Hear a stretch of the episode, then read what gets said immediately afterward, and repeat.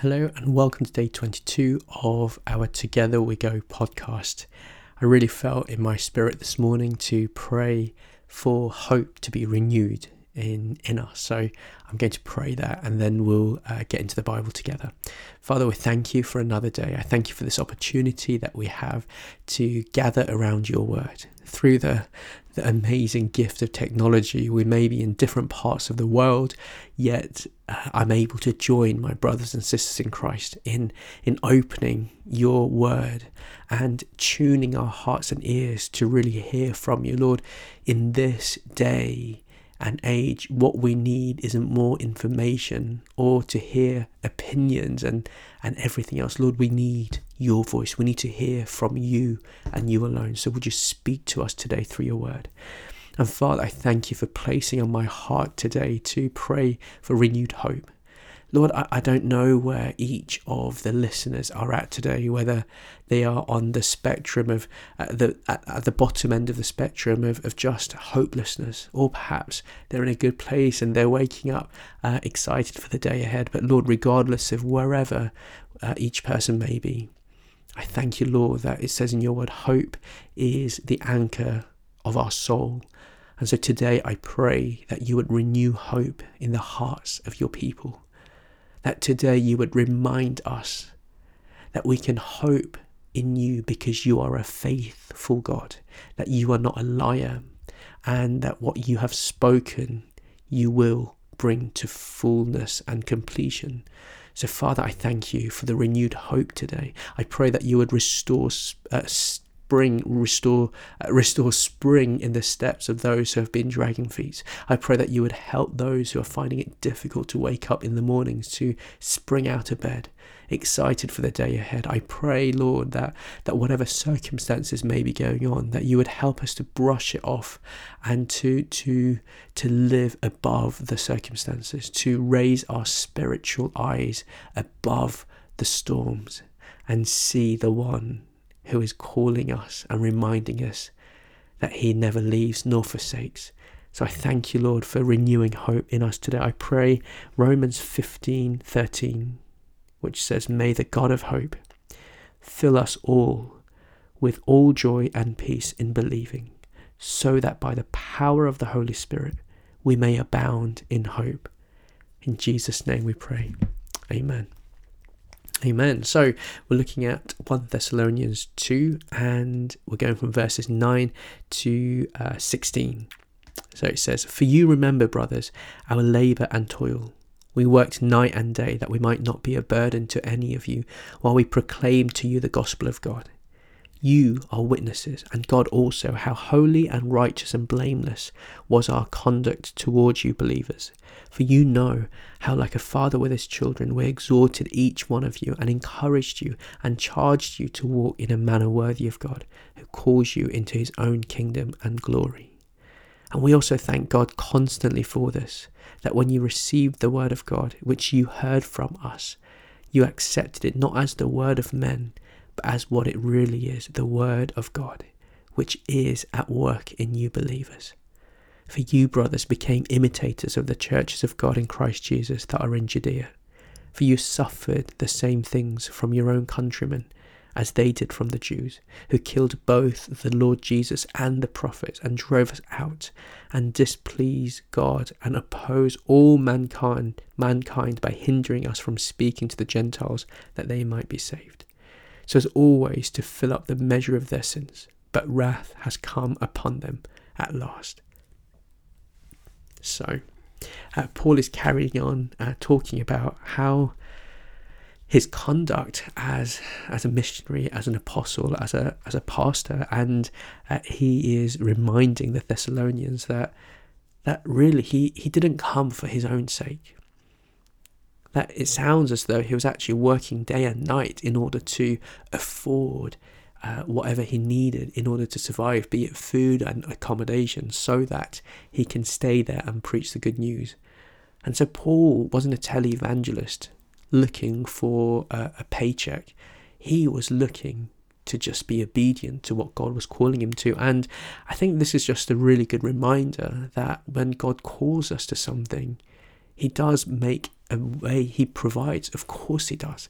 But that provision may, provision may not look like an offering basket going around. You know, I think so often nowadays people uh, confuse employment with calling and forget that that sometimes God calls us to something that may not have a title attached, may not have a position attached. But if God's called us to it, then be faithful to that. And I want to encourage us if God's put on your heart to pastor people, then get alongside people. Without calling yourself a pastor, just begin to shepherd their souls to the Word of God, to the truth of Jesus. Help them to navigate through life by encouraging them, like Paul says here, encouraging, um, yeah, encouraging them and charging them to walk in a manner worthy of God. So, verse 11 says, For you know how, like a father with his children, we exhorted each one of you and encouraged you and charged you to walk in a manner worthy of God, who calls you into his own kingdom and glory. There is a way of life that God is calling us to. Why? Because we're no longer sinners. Because He has made us clean and righteous. And so now that we've been given this, this new life, God is saying, don't, don't muddy it. Don't muddy, don't live. Uh, it's almost like God has taken us out of pigsty and clothed us with clean, clean clothes so why would we go back into the pigsty and roll around in it? Why would we go back to the worthless things that we have moved on from, that we have uh, removed from our lives? Now that we have been given this new life, live in a manner worthy of this glorious new life.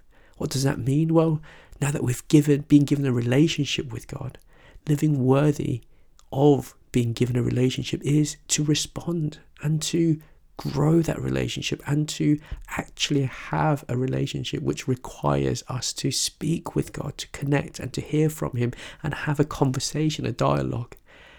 And that's what living in a manner worthy of our calling looks like. It's recognizing what God has made available and given us, like His presence, and not just leaving it wrapped in the corner but beginning to use and live out of what God has made available to us, like His Holy Spirit. He's given us the Holy Spirit. So we no longer have to live by our own power and strength and in our own efforts. We can call on the Holy Spirit, the Helper, to help us to live a life that glorifies God.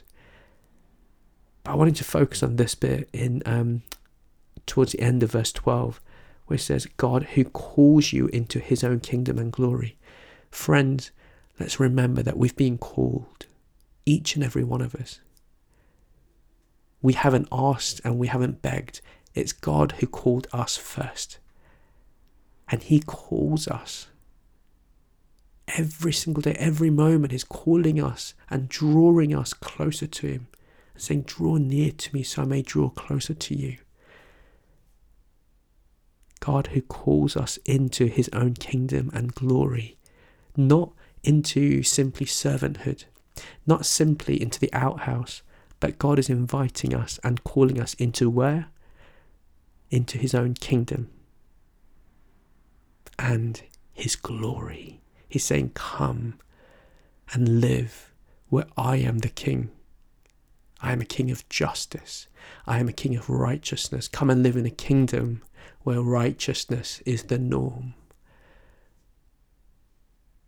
Wow, in a world full of injustice.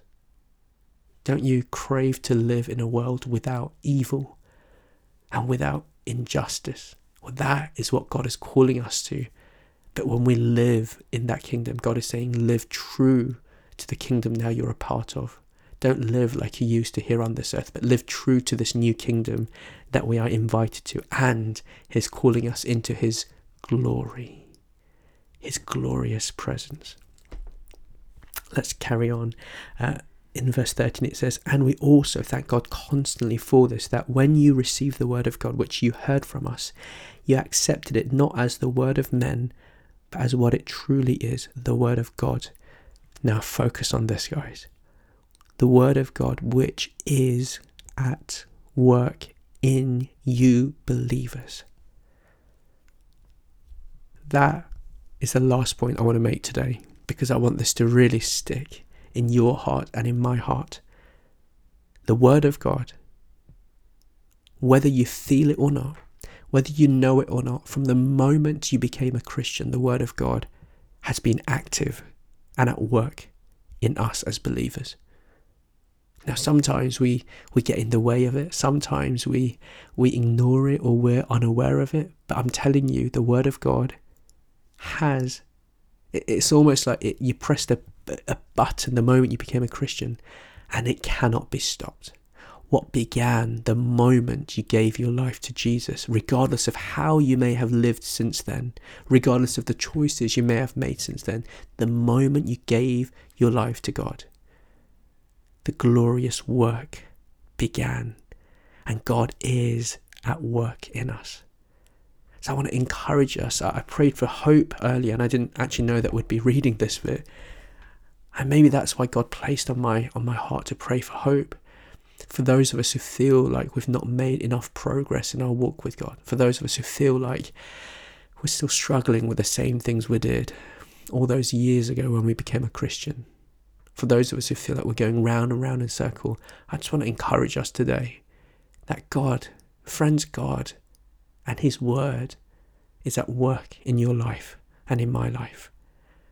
And so we can hope not in seeing because hope, what is hope?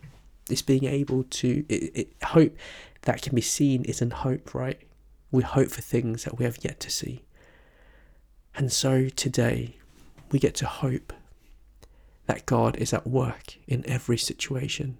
That part of you and me that we go, oh, that's still not quite Christ like. There's still that sharpness in me. There's still that pain in me. There's still this. And let's just thank God. Let's take a moment now and say, Thank you, Lord, that your word is at work in me. And I will not be as foolish as to keep digging up what you have sown in me to see if it's growing well, because all that will do is just kill the plant. So I'm going to water it with faith. Say thank you that the word of God that was implanted into my heart, into my soul the moment I became a Christian, has never stopped growing, has never stopped working. And today we water it with faith and, and thanksgiving and praise. So, Father, I thank you that your word is alive and active and it is in our hearts. And Lord, all these days that we've been looking to your word and, and reading the word of God and meditating on it, I thank you, Lord, that we're just constantly watering this incredible seed that was planted in us the moment we became Christians. And I thank you, Lord, that your word is active and at work in our lives so we can trust in you. Thank you, Lord, for transformation we're going to see today. Thank you, Lord, for change of our hearts we're going to see today.